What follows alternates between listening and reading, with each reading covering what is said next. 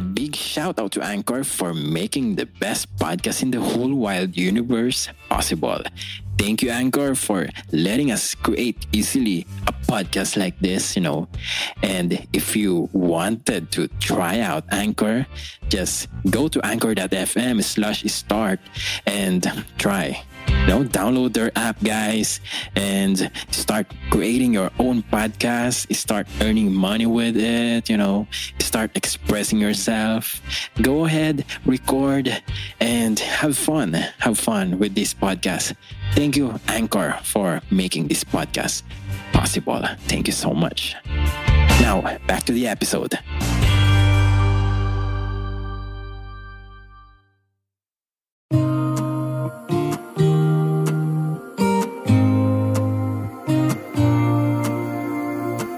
I used to think I had plenty of dreams and light in my glass was half empty. But you came along and showed me how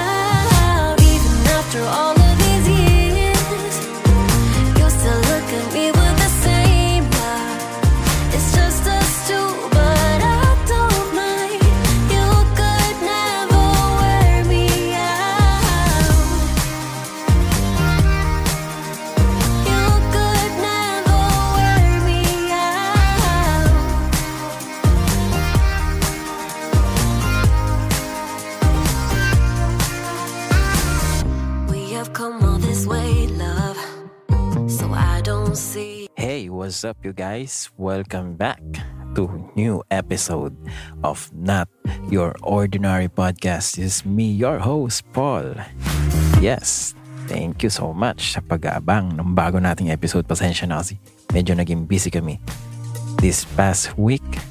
And you know, we're busy figuring things out kung paano mag-grow, mapapalago yung ating YouTube channel, no? And we have um, exciting um, uh, episodes, upcoming episodes. We have uh, much more exciting na gagawin. No, we will be having or you know continuing to have a vlog. Yan, magkakaroon na tayo ng vlog sa wakas. Yun, totoo na. And yun, ano pa nga ba? Shout out sa mga nag nakikinig sa ating Spotify. Shout out kayo.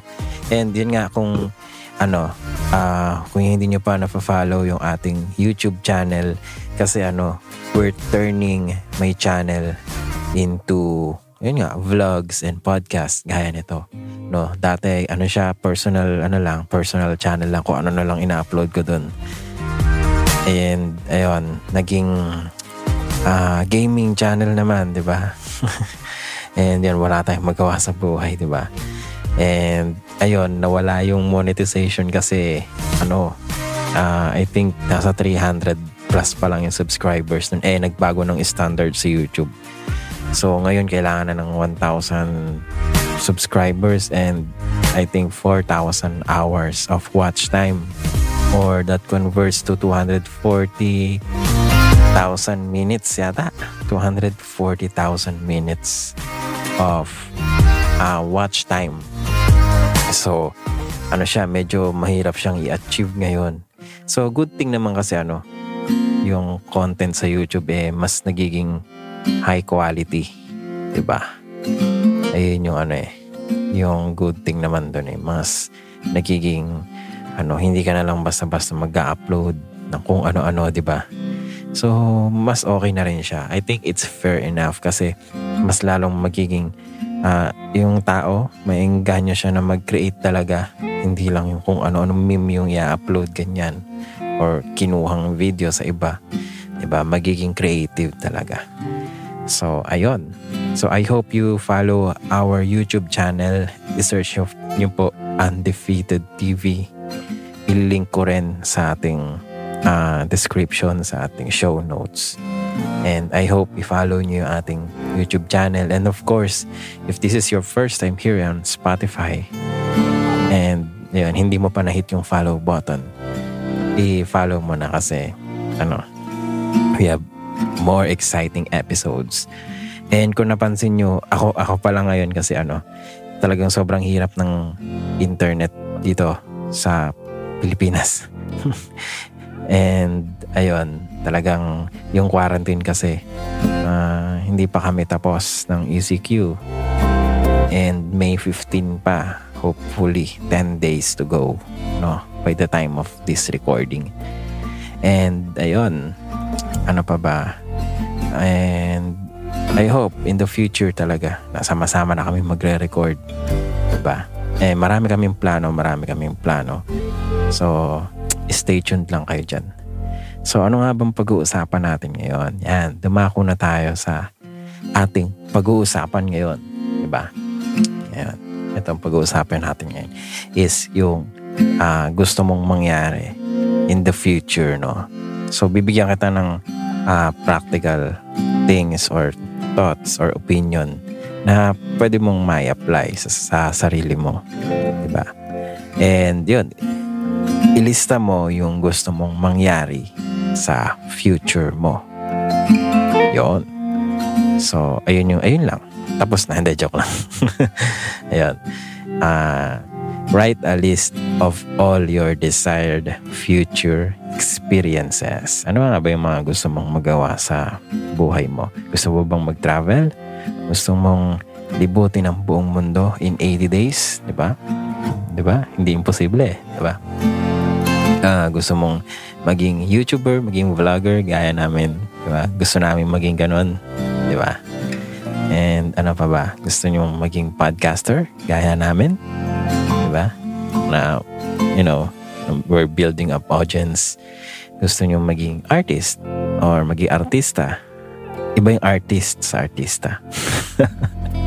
na, na ano ako doon. Gusto nyo maging artist, maging uh, creative, yan, creative na lang. Or maging, maging actor, diba? Maging uh, mag, magdrama, umacting sa mga teleserye, maging the next probinsyano, di ba? Uh, gusto nyo maging Miss Universe, ganyan siguro. 'Di ba? Lalaki ka. Hindi joke lang. 'Di ba? Ah, uh, ano pa ba? Uh, marami tayong gusto sa buhay na ano, na ano, na ano natin na iniisip natin. Minsan nagde-daydream tayo, 'di ba? Ba ano kaya yung gusto kong mangyari or ini ngayon siguro ngayon wala kang idea, 'di ba? Wala kang idea kung 5 years from now ano yung ano mo, kalagayan mo. 'Di ba? Bibigyan kita ng practical tips. Kung gusto mong ma-achieve 'yan, 'di ba? Ay, wala naman tayong ibang ninais sa life natin kundi maging better, 'di ba? Maging better tayo sa future? Sino ba naman yung gusto na, ah, hindi, kontento na ako sa ganito habang buhay. Pinanganak akong mahirap, mamatay akong mahirap. Ganon. Mga, mga ganong ano mo mga ganong uh, mindset. Di ba? Pangit yung mga ganon. So, ayan. Write a list of all your desire future experiences o yung mga gusto mong mangyari sa life mo. Meron akong ano dito, quote na babasahin sa inyo. Ito, sabi dito, The most successful lives are those that have the most worthwhile experiences. Sabi yan ni Sterling Seal. O, di ba? Sabi niya, the most successful lives. Di ba? Tama naman. Hindi ka matututo or hindi mo alam yung gagawin sa buhay kung hindi mo nadanasan yon or hindi mo naranasan. Diba? Kunyari, ito, Marami nakaka-relate dito. Pag-ibig, di ba? Kung hindi man namang naranasan maging broken-hearted, eh, wala. Hindi ka matututo. Di ba? Magpapauto ka lang sa, ano, kunyari, ikaw, babae ka. Di ba? Eh, yung previous boyfriend mo, ano, yung mga galawan, di ba? Nag-break kayo, yung pala, ng babae, na-figure out mo na ngayon. Ah, kaya pala ganun. Eh, ngayon, to may bago ka. Tapos ganun naman yung galawan, nakikita mo, nababasa mo na. Eh, magduda ka na. Alam mo na, may experience ka na eh, di ba?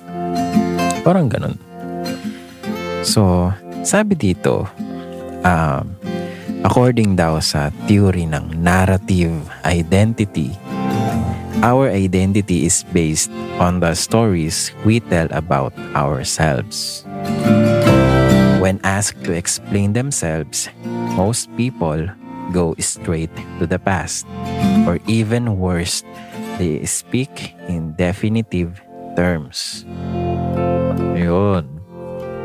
Ah, kapag inano daw yung ay yung identity mo, kadalasan na iniisip ng tao, yung mga ginawa mo in the past. Ba, yung mga ano, mga nangyari sa'yo. Diba? And sabi, sabi dito, there's nothing wrong with recounting former experiences. Wala namang daw mali doon. Actually, taking the time to reflect on the most important experiences of your life is a powerful experience. So, wala naman daw masama doon. Wala naman masama from time to time balik-balikan mo. Kasi nga may kasabihan tayo na ano 'di ba? Mga Pinoy, kung hindi ka marunong lumingon sa pinanggalingan, eh may stiff neck ka. 'Di ba? Hindi, joke lang. Kung hindi ka marunong lumingon sa pinanggalingan mo, hindi ka makakarating doon sa paroroonan mo. Hindi naman masama daw yun na from time to time mag-reminisce ka sa mga nangyari sa'yo, sa mga heartaches mo, di ba? Sa mga past failures mo. It's okay. It's okay. It's totally okay to to ano to admit yourself na minsan kang nagkamali, di ba? mga, mga ganong ano eh, mga ganong banatan. Di ba? However, however, ano, you don't need to be defined by your former experience as most people tend to be. Ayun.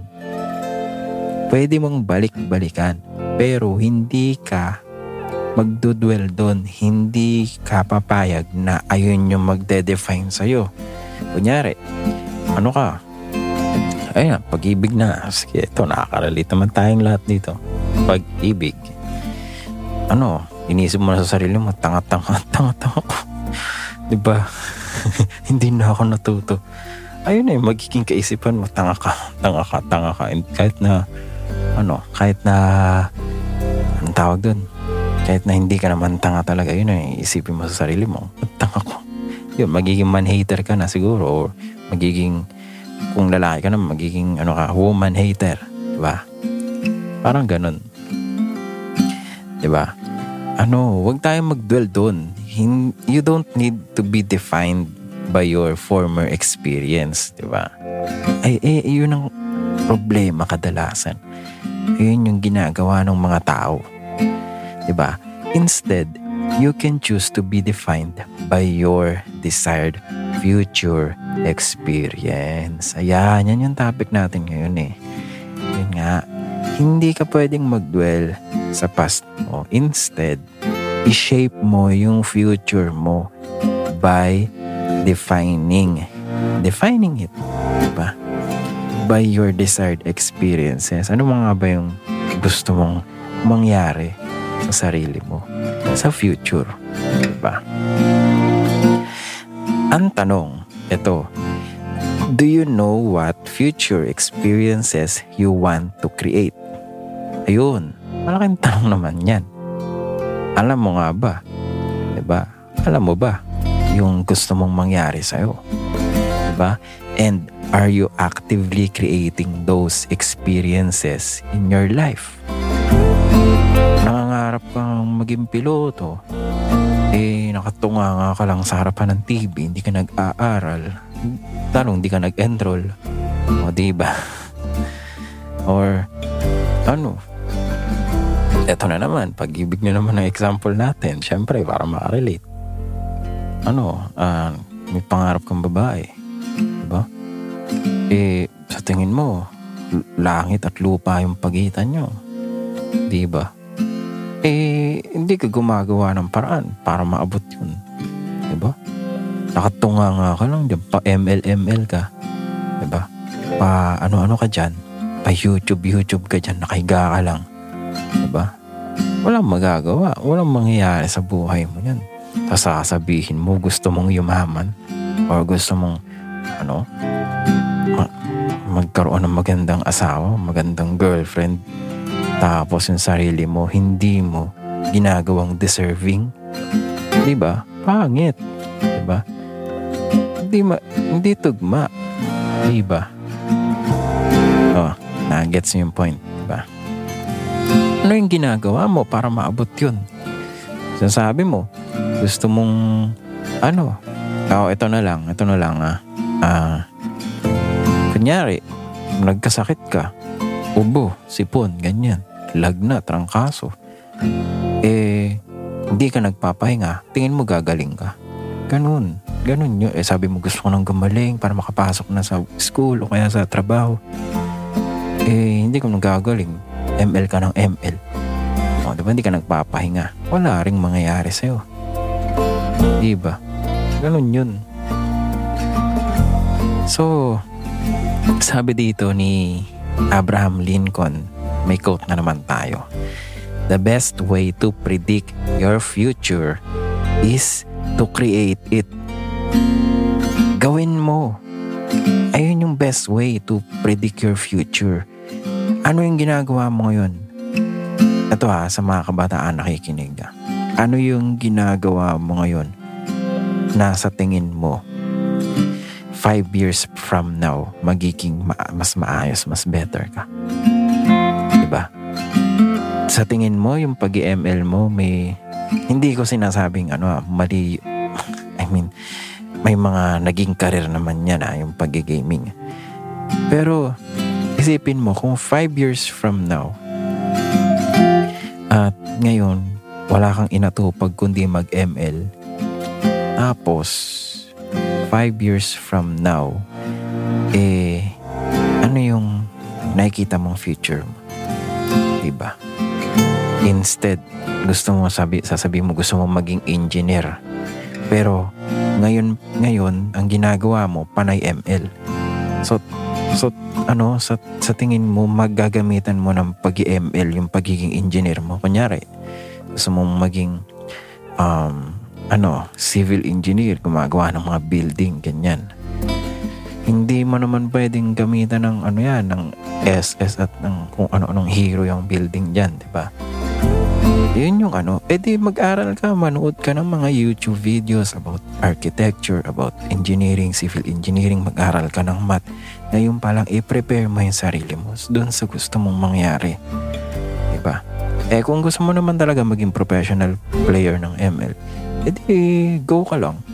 Diba? Kung sa tingin mo in the future talagang you have the guts to do that, you have the ano, talagang sa tingin mo in the future sisikat ka edi gawin mo. Pero kung sa tingin mo, alam mong 5 years from now, hindi, walang mangyayari. Tigilan mo na, ngayon pa lang. Sinasabi ko sa'yo. Shift, tigilan. Sabi ni Duterte, stop it. Stop. tigilan nyo, diba? Tigilan. Diba? Gawin mo yung talagang gusto mo. ML, kung nyari, hindi sa tinitira ko naman yung mga nag-ML ah. Kung kung pampalipas oras mo lang naman yan, that's good. Pang stress, pang alis ng stress. Gaya ko, aminin ko, I play Dota from time to time. Kunyari, stress ako sa work or after ng work or bago mag-work para mawala yung ano. Nagdo-Dota ako. Diba? Para yun na, have fun and may update, ganyan. Pero, hindi yung panay-panay na aadikin mo na. Diba? Bakit naman yun na buo ka ng maghapon nag nagdota ka na. Diba, wala nang nangyari sa'yo yun. Dati ganun ako maghapon, magdamag. Pero naisip ko, walang mangyari. I, I have lots of missed opportunities sa totoo lang. Sa YouTube, uh, yan, sa pag-vlog-vlog na yan. Sa totoo lang talaga, I created my YouTube channel way back 2007 pa. Ilang taon na. Hanggang ngayon 300 subscriber pa rin. Pero may isa ako na, yun, nag-grow naman, syempre. Pero itong main ko, yung personal ko, na YouTube channel, na hindi pa uso sila kung noon, hindi pa uso. Meron na ako. Simula pa YouTube beta pa nga lang yung nakalagay noon dati. Meron na ako eh. Hindi pa nabibili ng Google yan. Diba? May, may account na ako dyan. Ano nangyari? Eh wala. Hindi ko nakita yung future. Hindi ko nakita yung uh, ah, 5 to 10 years from now. May ganun palang mangyayari na. May meron palang vlog, vlog na nang mangyayari sa YouTube. Diba? E di sana kung, kung iniisip ko yun. Diba? Kung inano ko na, ano nga bang gagawin ko dito sa account na to? Diba? E yun yung ibig ko sabihin na, ano yung ginagawa, kung ano yung ginagawa mo ngayon, think na isipin mo kung ano yung magiging benefit nito sa'yo at kung ano yung magagawa mo. Kung ano yung magagawa mo dun sa sa ano na yun, sa bagay na yun. Kunyari, yan, may Facebook ka. Uh, isipin mo, 5 years from now, anong mangyari sa Facebook mo? Panay ka lang balandi dyan o panay ka lang ba stock dyan? Diba? Panay ka lang shared post ng mga kung ano-ano, mga kalokohan. Diba? O gagamitin mo yan ngayon, ngayon pa lang yung Facebook mo, gagamitin mo pa lang para i-showcase yung talent mo. I-showcase yung mga nagagawa mo. Makapagsulat ka ng mga poem, ng mga ano, ng mga essay, Diba? I-share mo sa iba. Diba? Ano gagawin mo? I- mag-design ka ng graphics, i-post mo. Diba? Kaya maraming nagiging viral ngayon, maraming nagiging successful. Dahil ayun ngayon pa lang, ayun ginagawa nila. Ikaw, panay-share ka lang ng post nila. Diba? Eh, sila yung nagbe-benefit. Ikaw, ano? Diba? Panay ka lang tawa, panay, panay ka lang meme. Diba? Gawin mo, kung magaling ka sa meme, edi gumawa ka ng meme. Diba? Magaling ka naman mag-joke, edi ko ngayon pa lang gumawa ka na. Diba? Maging ano, beneficial lahat ng ginagamit mo. Kasi ganyan ako dati. Eh. Hindi, ano eh, hindi ko na ma-maximize lahat ng uh, mga gamit ko, software ko. Ngayon, nakikita ko na kung para saan pala yun. Ah, sana pa. Sana pala gando na ang ginawa ko dati. Dito, inaaral ko ng mabuti ba? Sana pala, yung YouTube ko nun, ano, pinaganda ko na. Tapos, ano, hindi na ako nahiya-hiya na vlog-vlog ganyan, ganyan kasi mayayain ako dati. Diba? Sana pala, nag-cover-cover na ako noon. Okay naman, I believe in myself. Diba? Na okay naman ako kumanta. Diba? E di sana, diba? Hindi ko nakita kasi yun eh. Kasi, ano eh, walang vision. Yun yung sinasabi vision. Dapat na-visualize mo na ngayon pa lang yung desired future experience mo. So kung gusto mong maging greatest Dota player, ML player, edi ngayon pa lang, gawin mo na. Kung sa tingin mo talaga maging beneficial sa'yo. Diba? Wala namang masama eh. Diba? Kung tingin mo talaga, yun ang makakatulong sa'yo, yun yung calling mo eh. Gawin mo. Diba? Pero kung alam mong halfway through that, alam mong hindi magiging effective, tigil mo na. Gumawa ka ng iba agad. Malalaman mo naman yun eh. Malalaman mo naman yun agad eh. Kung para sa'yo talaga, para sa'yo. Diba? diba? Kung para sa'yo siya, para sa'yo siya. Diba? Malay mo, ba? Nililigawan mo. Eh, ano, gustong gusto mo, hindi ka naman talaga type. Tapos, yung laging taong lagi nasa tabi mo, yun lang pala yung, ano, yung talagang totoong nagmamahal sa'yo. Diba? Hindi mo nakikita. Eh, bulag ka kasi. Wala. Walang mangyayari sa'yo. So yun, the best way to predict your future is to create it. Sana nakakuha niyo yung point ko dito eh, no? So sabi dito, medyo psychology tayo dito ngayon ng konti sa part na to. Yung precognition or prospection. Medyo psycholo- psychological yung mga terms dito ngayon. Ang precognition or yung prospection is the act of predicting your own future. This isn't simply about predicting future events, though. It also involves predicting your emotional state in the future due to present or future choices. Hindi lang basta daw pala yung uh, yung precognition, yung nape-predict mo na yung uh, yung mangyayari sa'yo but may emotion din pala nakasama dun. Diba? Due to present or future choices. Ayun yung ibig sabihin ng precognition na yan na nung nasa school ako, hindi ko maintindihan. Yun lang pala yun in simple words. ba? Diba? Kasi may ganyan kami dati sa psychology. Hindi ko maano. Ko maintindihan. Yan lang pala yun in simple words. Precognition. Diba? So, ayun. This may sound crazy, but the truth is, ito ah, You do it all the time. Ayan. Anticipation is a fundamental aspect of living. Fundamental yang anticipation. Hindi lang yan basta na inventong word na si anti, si passion. Si anti mo, si passion. Hindi. Di ba? Ang corny ng joke Pero yun nga, sana maintindihan nyo hindi lang yan basta na word na na-invento, yung anti anticipation. Di ba? Si antipassion. Ayan. Ano? Yan? Wala tuloy ako. Ah... yun, hindi lang siya basta, basta word nga daw. Isa to sa fundamental aspect of living. You know, um, at, or at least predict, for example, to ah, ano, how you're going to feel around a certain people. Diba? Nape-predict mo yun. Diba? Uh, you know how you'll feel when you engage in certain behavior. Nape-predict mo yun. Uh, you know how you'll feel uh, bloated and lethargic if you eat an entire pizza. Alam mo yan. Alam mo yung mafe-feel mo. Diba? Kung sa mga inasal, kakain ka ng mga mga 25 cups of rice, di ba? Tapos yung in-order mo is ano lang, kalahating paa. so, yun. Alam mo yung mafe-feel ng ganun. Di ba? Alam mo yung maf- mafe-feel mo, parang mape-predict mo na kung ano mafe-feel mo if sasama ka sa ano, sa mga medyo social, medyo classy ng mga tao. Uh, mapapaligiran ka. Kunyari, merong isang event, tas nandun ka. Diba? Siyempre, diba, feel uncomfortable ka kasi hindi ka naman ganun gumalaw, hindi ka naman ganun, diba? So, yun.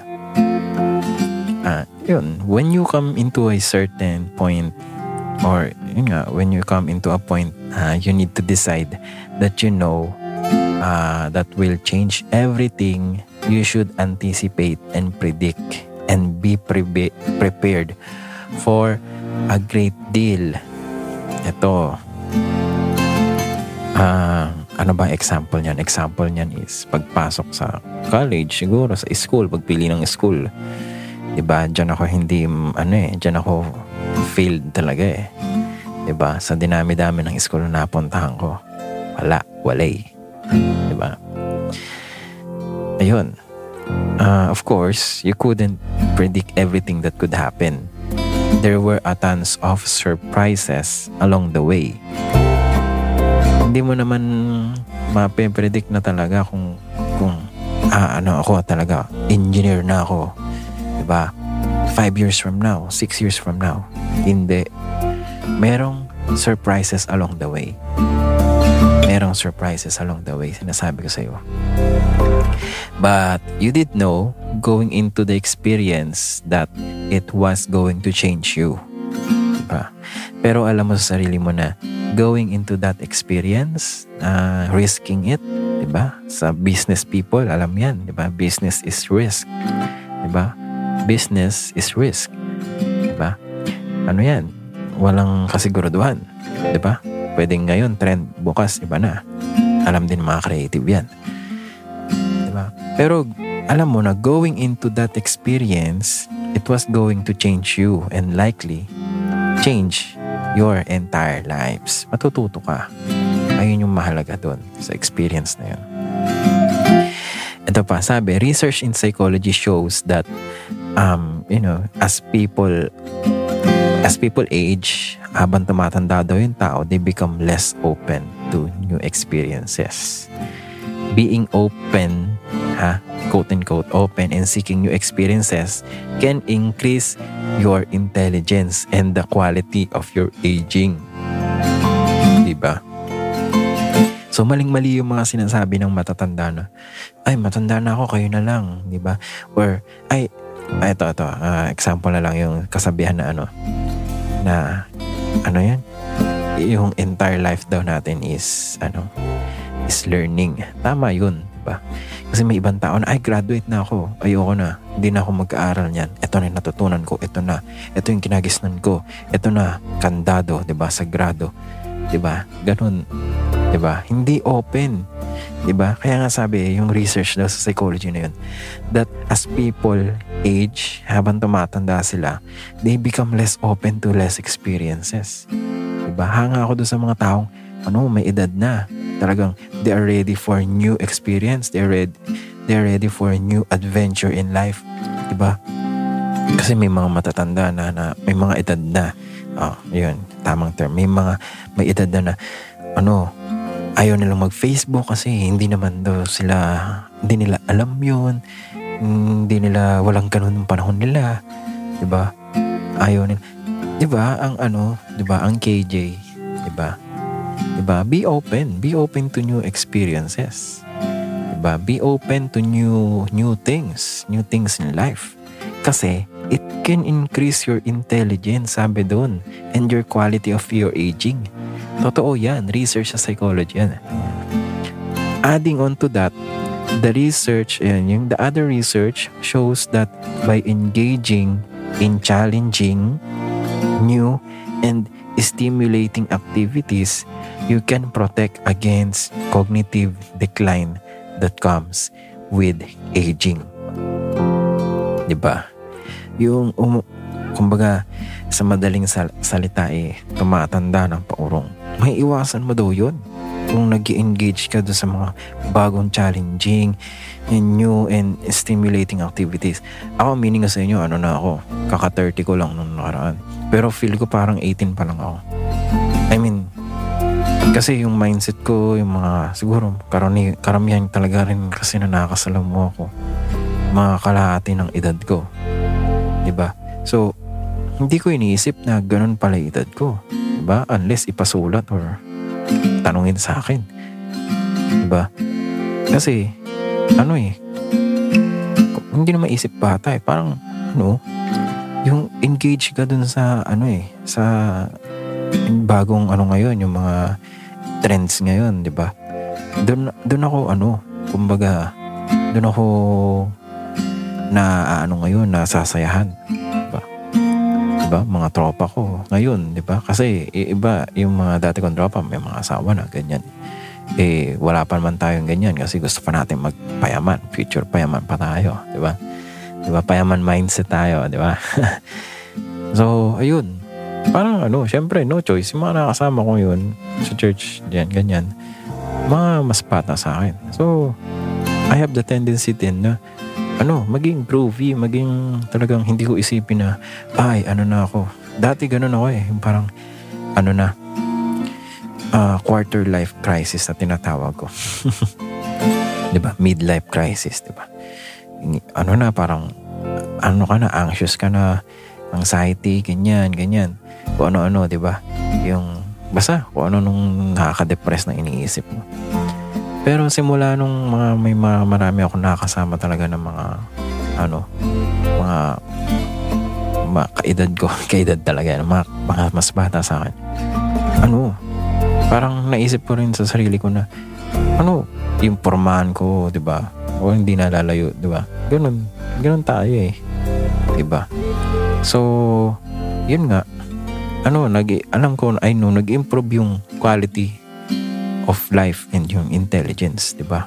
Kasi lagi tayong nag engage sa mga ganun. Bago, di ba? Yun nga, it can protect protect me personally against cognitive decline that comes with aging as we age, as we adult, di ba? Adulting. Di ba? So sabi din dito, research has also shown that when you go through some of uh, some form of training or preparation for new experience, you feel a greater sense of control over that experience. So, ayun nga. If ano, kunyari ito adulting pag-asawa, hindi pa naman talaga ako prepared dito eh. Isip ko pa nga laro eh. Diba? Tapos, tapos sabihin sa akin, 30 ka na, wala ka pa asawa eh, laro nga nasa isip ko ngayon. Diba? Ano magagawa ko? Hindi ako prepared. Diba? So, edi, pilit, pilitin ko mag-asawa ko tapos laro-laro lang ako. Diba? You, you I, I hope nag, nagigets nyo ako. I hope na, na ano nyo ako. Na, nakaka-relate. Kung paano kuha nyo yung mga insights, mga thoughts. Diba? Oh, ganitong edad. Usually, karamihan may asawa na, may ano na, may anak na ha. Diba? Eh, ala, yun, nasa isip ko, mag-travel sa, ano yun, mag, mag, pilibutin ko pa yung buong mundo eh. Bakit ba? Diba? Eh, yung isip ko, magpapayaman ba ako magkakaroon mo ng kotse. Hindi ko kasi na-experience yun noon. So, gusto kong gawin ngayon. Diba? So, ayun nga, isip ko, bata pa lang ako, bata pa rin ako. Diba? Hindi isip bata, pero yung mindset ko, I'm not into that, ano pa, range pa which is for me, I think is good. Diba? I don't care kung anong sinasabi ng iba. Diba? Diba? Wala akong pakialam sa kanila. Eh, kung gusto kong ma-achieve yung ganun. Diba? Kasi siguro sila, hindi nila na-achieve yun. Kaya gusto nila hatakin din ako dun sa, ano nila, dun sa posisyon nila na, ano, hindi ko naman sinasabing napasama sila, pero, di ba, kanya-kanya tayo. Ko, kung calling mo yun, edi doon ka. Eh, dito ako eh. Diba? Walang ano, walang one size fits all. Diba? Walang ano, walang kumparahan. Kanya-kanya tayo dito. Diba? Kanya-kanya, kanya-kanya tayong gusto eh. So, yun.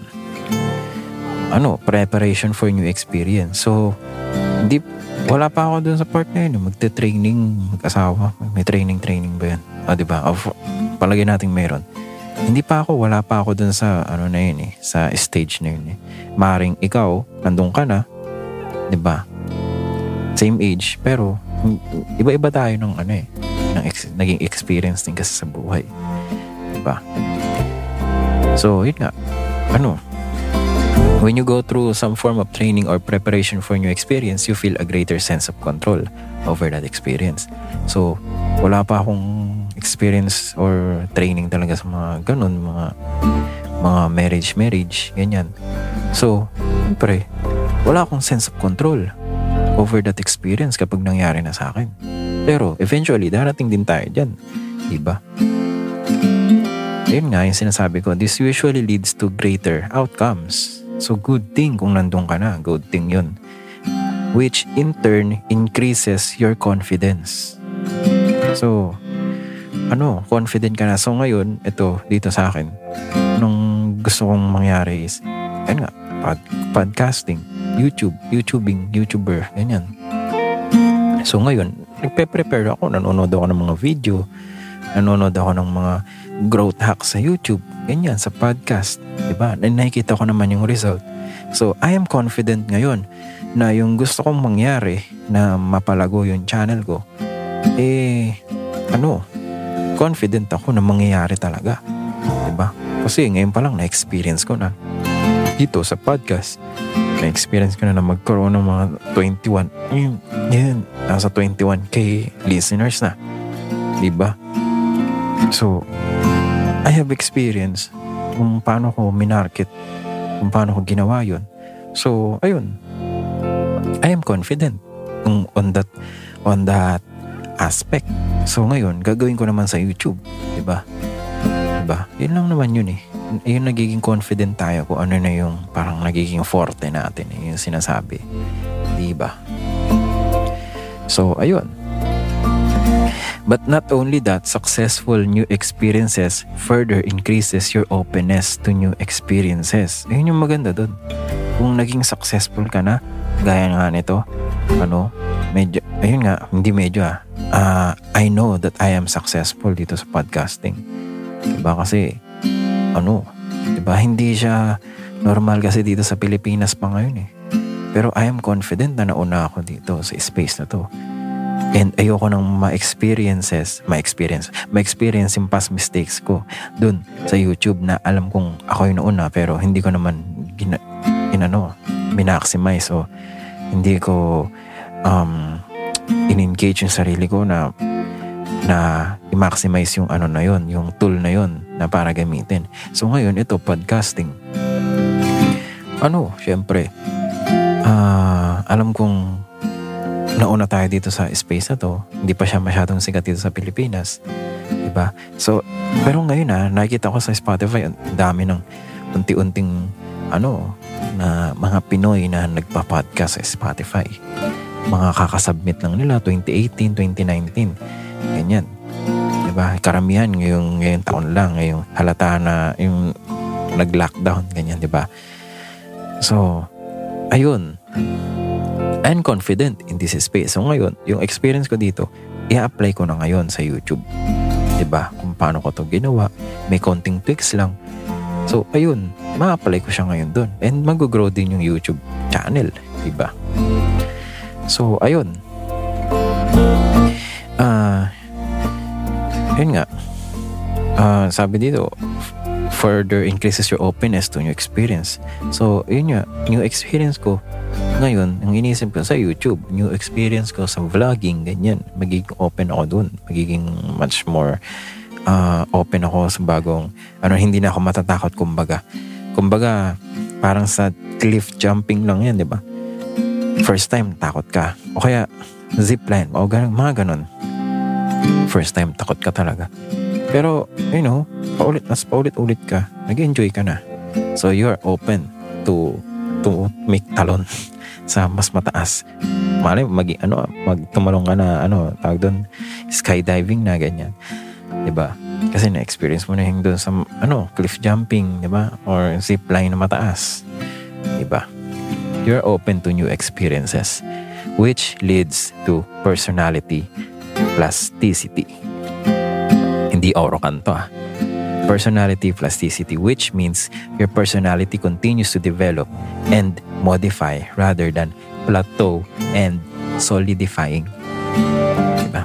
Rather than, ano, uh, stagnant, mag-stagnant, ganun. Parang nagiging flexible ka, na-develop ka, and continues to develop. Diba?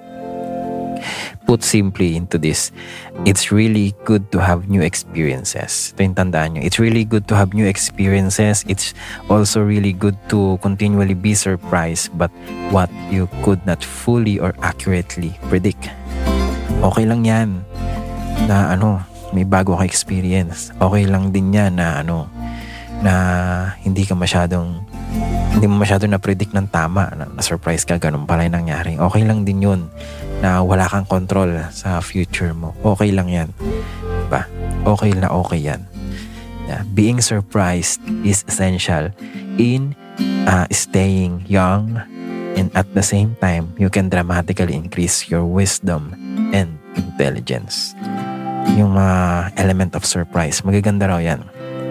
Okay yan. Surprises in life diba? na i-increase yung wisdom mo, yung intelligence mo. Diba? Sa pag-ibig, kung naka-experience mo ng maloko, syempre, hindi ka napapaloko. Diba? Okay lang yan. Okay lang magkamali. Diba?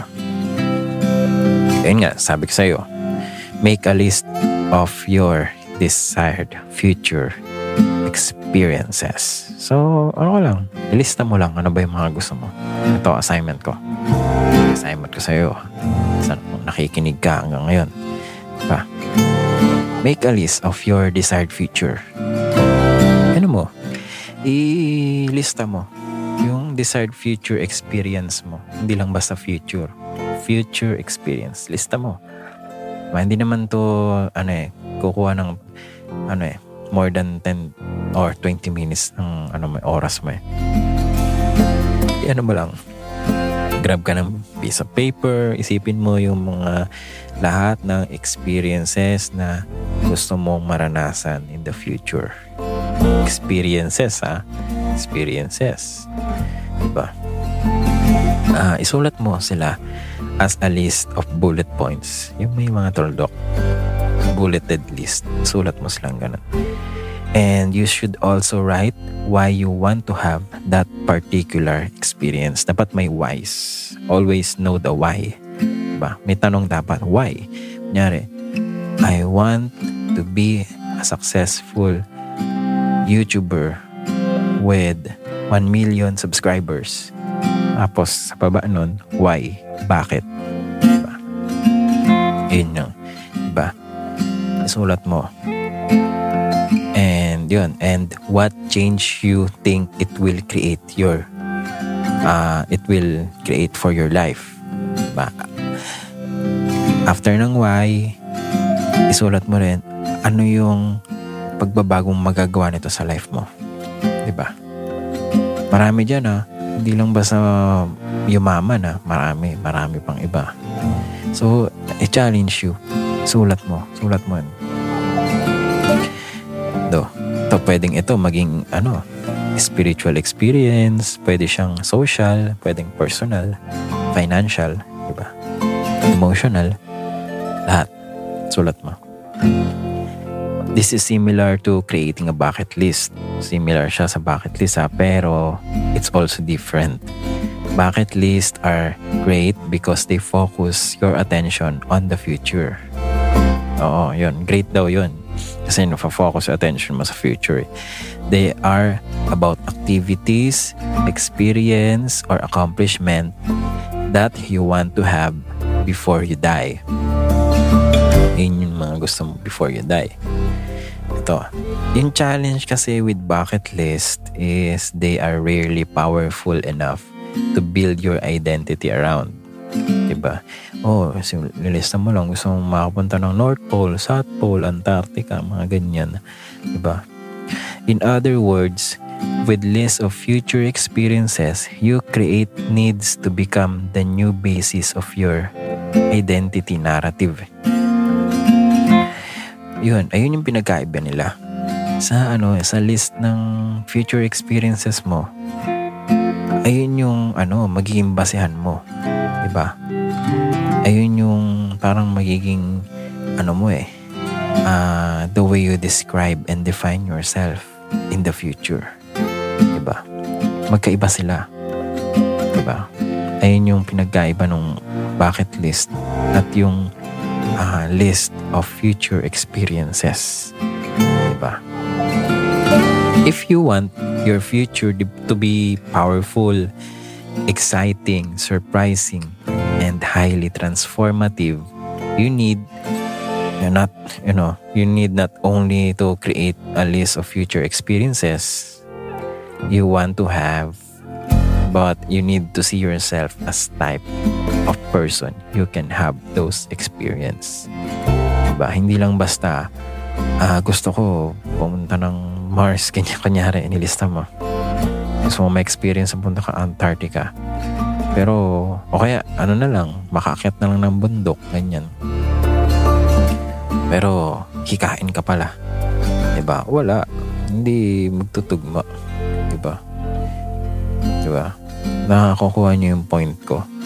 Diba? Sabi dito, yun nga, you, you need to not only create a list of future experiences you want to have, you need to see yourself as the type of person you can have those experience. Diba? Kung nilista mo yun, sa madaling salita, dapat deserve mo. Deserve mo. You need to see yourself na deserve mo talaga yun. You need to see yourself uh, nilista mo gusto mong magkaroon ng YouTube channel with 1 million subscribers pero hindi mo nakikita yung sarili mo as ano as vlogger or ano yung matapang magsalita sa harap ng camera hindi nahihiya eh walang mangyayari ba hindi ka paano ka tatangkalikin ang tao 'di ba or ano marami kang tinatago 'di ba pero gusto mong maging vlogger maging ano eh ano gusto mo maging public figure tapos ang dami mong tinatago. Di ba? Bangit. Hindi tugma. Di ba? Yun yun. You need to make your daily life more and more in line with ex- with the experiences you hope to have. Diba? Your daily life needs to become a better experience. So yung journey mo papunta doon sa future experience na gusto mo, dapat nag improve Diba? Yung, yung daily life mo, dapat papunta doon. Diba? Hindi yung paggising mo na lang isang araw, in 5 years, kunyari, tapos natulog ka ng ano, 4.99 years, tapos paggising mo 5 years na, ano ka na, mayaman ka na. Hindi ganun. Walang, walang ganun. 'di ba? Hindi ano 'yun. 'Di ba? Natulog ka lang ng 4.99. ganun ganun ba? Basta parang ganun. 'Di ba? Tapos paggising mo, 5 years na. Parang oh, Happy New Year. Hindi walang ganun. Walang ganun sa ano. Walang 12 midnight, Happy New Year 1201. Pag pag pagsapit ng ganto, ano, mayaman ka kagad or nakuha mo kagad yung gusto mo. Walang ganun. Sinasabi ko sa'yo. Diba? Ito, ang tanong, what is the experience you want your daily life to become?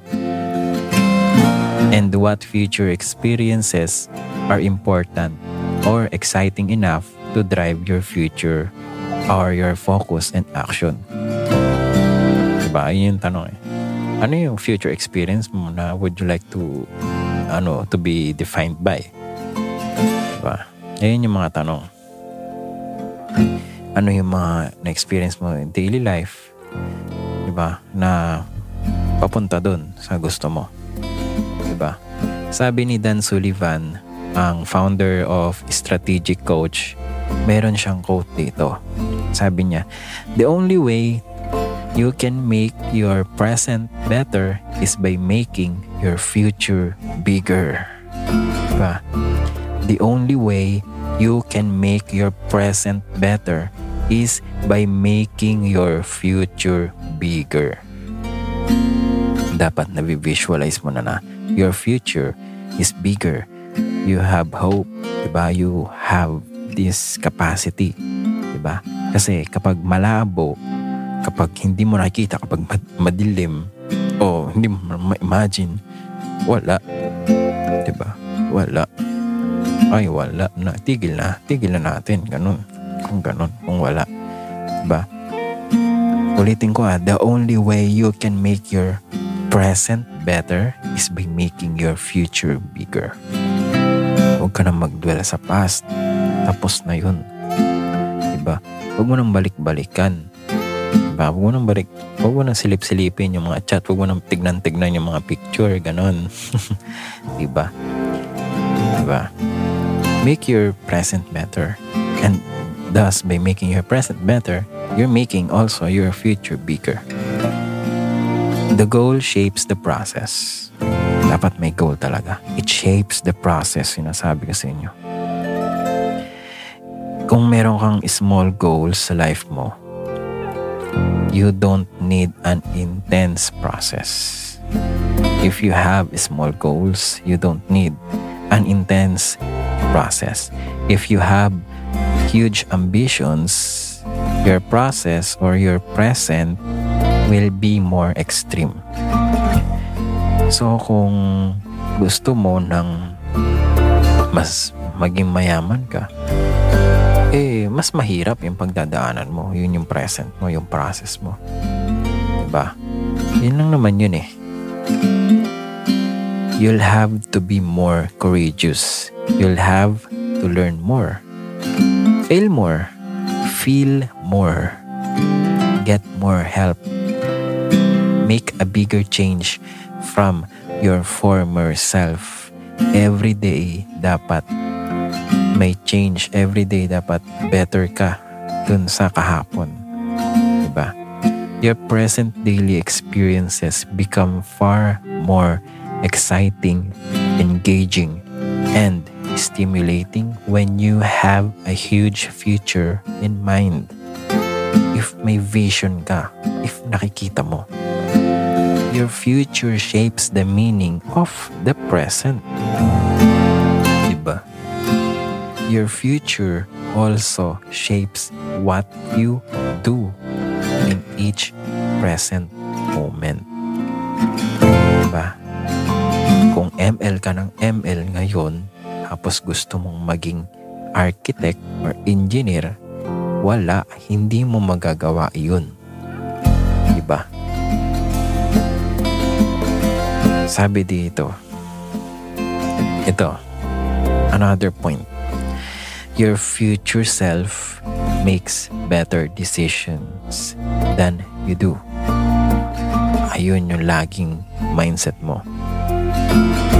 You are, usong-uso yung ano eh, yung mga dating, uh, may kanta pa nga eh, ano yun? To my future self, mga ganyan. Mga ganon dati sa Tumblr, mga ano nila, ano, mga poem-poem nila, ganyan. mga tula-tula. Your future self makes better decisions than you do. Sabi ni Hal Hirschfield, isang psychologist sa UCLA, ano, ni-study niya yung impact ng having a clear future self concept has on present decision making. His own words, ito yung sabi niya, quote and quote, The analogy of the future self as another person may seem like a strange one, but it is rather powerful when it becomes to understanding long-term decision making. Diba? Ano? Diba? Yung analogy ng future, future parang yung nakikita mo na ibang-iba ka in the future. Diba?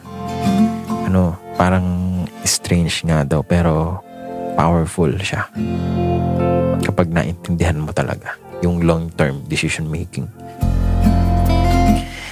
It's incredibly difficult if not impossible. Mahirap.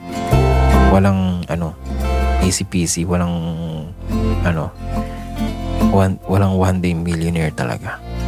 Sinasabi ko sa inyo. Lahat mahirap. Yun uh, yun, to make high quality decisions in the present without having a clear sense of the future. So talagang mahirap mag-decide. 'Di ba? Kung wala kang clear sense ng future mo. 'Di ba?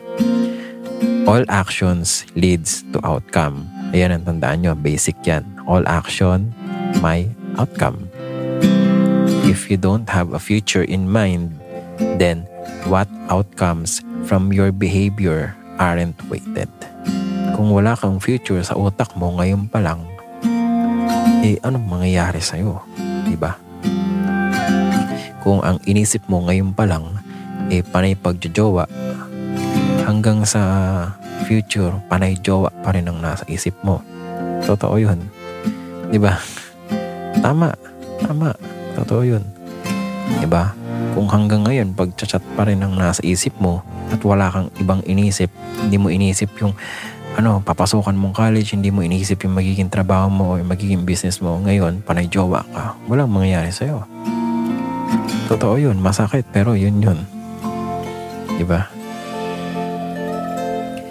Hence, when you have a clear future self in mind, yung future self mo nakikita mo siguro na kurbata, naka-coat and tie or nag nakaupo sa ano sa isang beach nagsasunbathing tapos ano may hawak na laptop ganyan nagtatrabaho babakasyon. Goods yun ta-travel diba? Na may may minamanage mga tao may may ano may sariling business kung nakikita mo yun kung na-imagine mo yun then you can make decisions today based on what day yung future self mo would want. Diba? I used to, ayun, I used the word day because your future self is not only, is not you. Hmm? Yun yung tandaan mo. Your future self is not you. Declare it. It will be very different from what you are today. They are a different person. Believe it. Sabi nga ni Hirschfield, they should be viewed as a different person. So, i-view mo yung sarili mo as a different person from today. i-view mo siya. Uh, ikalang mo siya. I-ano mo siya. I-idolize mo siya. Di ba? I-ano mo siya. Kahanga, kahangaan mo. Di ba? Kahangaan mo. Hindi yung mahanga ka sa ibang tao. Hindi yun, hindi ka sila. Kahangaan mo yung sarili mo, yung future self mo. Di ba? Ilista mo kung ano, ano siya magiging. Ayun yung kahangaan mo. And then, make way to to meet that person. Diba? To meet your future self. Yun yun eh. Yun yung maganda dito eh. This is incredibly practical. For example, ito sa akin, I wake up early and head straight to work. Nag-e-edit, nagre-research ng mga ganito tulad nito. Diba? Ng mga i-submit or ipa-podcast. Diba? So, I'm usually done by 2 to 3 p.m.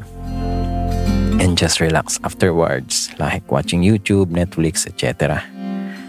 Pero, admittedly, to may mga araw din na I'm totally fried after work. Pagod na pagod. Diba? Kahit nandito lang naman sa kwarto and gusto ko na lang matulog. Pagkatapos, may mga times na may mga nagaya sa akin ng hangout pero nag-decline ako kasi sobrang pagod na nga. Sinasabi ko, sige, kayo na lang, ganyan. Yun yung mga katwiran ko. Pero naisip ko, how would my future self like to remember this? Diba? Ano, paano ko sasabihin sa ano ko, sa future self ko na, ano, yung ma, kung maalala niya to, how would my future self like to remember this? Diba? Or better yet, if if I was five years into the future and watching this episode, yung nangyari, yung nangyari na yun, what would I want to see myself doing? Diba? Ah, uh, yun nga, gusto ko bang makita yung sarili ko na pahiga-higa lang or nakikipag-chat kung kani-kanino? Diba? Gusto ko bang makita yung sarili ko na natutulog lang or nakatambay nasa, nasa kanto? Diba? Nakahubad pa ng damit. Diba? Nakapamaywang pang ganun. Nakipagchismisan sa mga ano, mga tao doon. Diba? Ano iisipin ng future self ko? Bago gusto ko bang makita yung ganon? Isipin mo. Gusto mo ba makita yung sarili mo na ano, 5 years from now, naglalaro ka pa rin pero hindi ka naman tumaas ng rank sa ML, sa Dota. Diba? Sitting on the chair, vegging out, staring on your phone while people what uh, might want to be with you. Diba? Dinecline mo yung inaaya ka ng kaibigan mo. Tara, ano tayo? Labas tayo. Gusto ko niyang makasama. Pero dinecline mo, gusto mo, doon ka lang. Opo, nakahiga, matulog.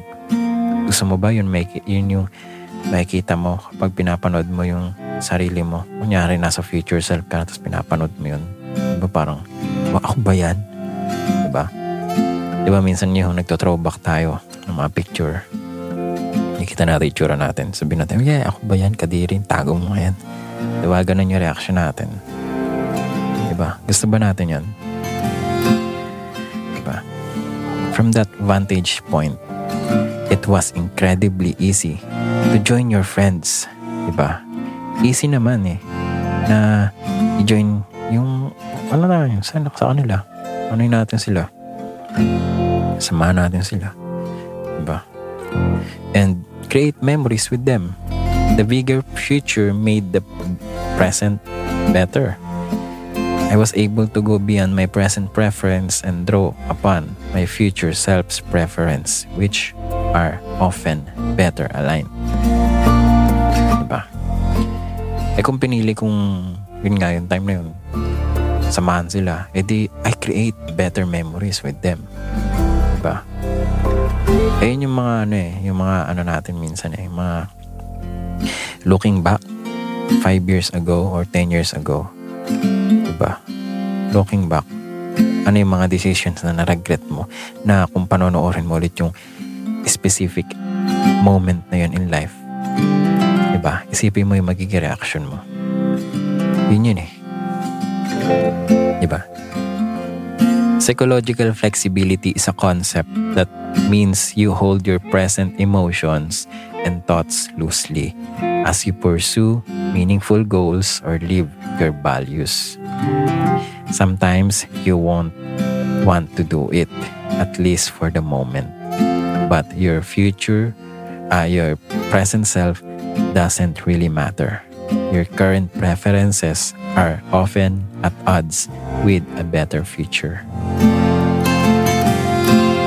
Embracing new experiences will undoubtedly invoke risk and uncertainty. Diba? May mga uncertainty talaga dyan. You need to hold your present emotions and thoughts loosely as you experience the thrill of better and better experiences. Embrace mo lang. Diba? You'll be surprised. You'll be more active. You'll be opened up. Your life will get better. Your personality will change in meaningful ways. You become more better you or more evolve. Diba? Term nila evolve. Diba? You will become better you. Embracing new experience. Ano, don't be afraid. Don't be, ano, huwag ka matakot na mag-embrace ng new experiences. Diba? Make a list of previous experience that shape that have shaped you. Ito. Ito yung last point ko. Make a list of previous experiences that have shaped you. Ilista mo rin yung mga past experiences mo na natutunan mo. In addition to making a bulleted list of all the experiences you want to have in your future, It is a powerful experience to reflect on the best experience you've had in your life. Ano nga ba yung best experience mo in the past na hanggang ngayon hinohold mo? Make that na hanggang ngayon nag-shape sa ngayon, sa present mo. Make a list of that. Reflect on it and reach out to anyone involved and thank them. Anong pasalamatan mo sila? Doon sa mga taong nag-shape sa'yo. Kumbaga, naging better ka ngayon in the current. Pasama, pasalamatan mo sila, chat mo sila. Then, look to the future and create more. And then, look in the future. Create more, create more. Yun lang. So, I hope guys, marami kayong natutunan dito, no? Sa mga pinagsasabi ko kahit medyo matagal. I hope nandiyan kayo nag-retain and thank you kasi ano, nakakapag-share ako ng ganito in this platform na hindi ko naman nagagawa kung may kausap akong tao. Yun yung kailangan kong ano, kailangan kong yan sa sarili ko. Ibaguhin. Yung uh, hindi ako open eh. So at least, ito yung venue ko para maging open sa mga ganong experiences. So I hope kayo rin. I know this podcast is uh, as we as I progress, it will make better me ba? It will make uh, present me better every day as I share my experiences with you. No? Kaya nga, not your ordinary podcast. This is not just your ordinary podcast. No? So, this is the best podcast in the world. Yes. Kapag inisip mo, ano, may tanong sa'yo, anong best podcast? Even Google can answer it eh. Hindi ma, ah, ano, nang, hindi maaarok ni Google yan. Pero alam mo na, alam mo kung ano, not your ordinary podcast. so, ayun. Hindi ma-answer ni Google yan. Kasi we're the best. We're the best. Diba? So, kasama, ano, ano yung tawag doon? Ano yung, yung term na yun? Yung to- together with na lang. Kasi inisip ko yung Tagalog eh. Together with my co-host, Edsel and Rafael. Ah, ito, eh, ito yung Not Your Ordinary Podcast. No? I hope better episodes in the future and uh, kasama ko sila. Di ba? Mag, mag, ano kami, mag usap-usap, mag exchange ng mga opinions, di ba? So, I hope para, ano, ano na, kasi yung internet talaga hindi kaya. So, KKB muna kami. Pero, after ng quarantine, mas mapapadalas yung recording namin na sama-sama. So, salamat if hanggang dito nakikinig ka, congratulations. And don't forget to share this if nakatulong sa'yo, if nagkaroon ka ng insights. And you know a person that needs to, you know, to listen to this. I-share mo, i-share mo sa kanila. To your family, to your friends. And uh, let us know kung gaano ako nakatulong or kung paano nakatulong tong podcast na to. You know, we we want to to leave a mark on you personally, di ba? Sa podcast na ito. Kasi nga, we're the best. This is not your ordinary podcast. Hindi to ordinary podcast. Kasi the best, di ba? so don't forget to to follow us on our to follow us to follow us on our social media, Twitter, Facebook, and in YouTube. Uh, eventually, baka i-rename namin siya. Pero yun nga, yung YouTube namin, Undefeated TV. Undefeated without vowels. U-N-D-F-T-D TV. Diba kulay parang purple yung ano niya, yung icon. So guys, maraming salamat and see you sa next episode ng Not Your Ordinary Podcast. This is me, Paul, signing off.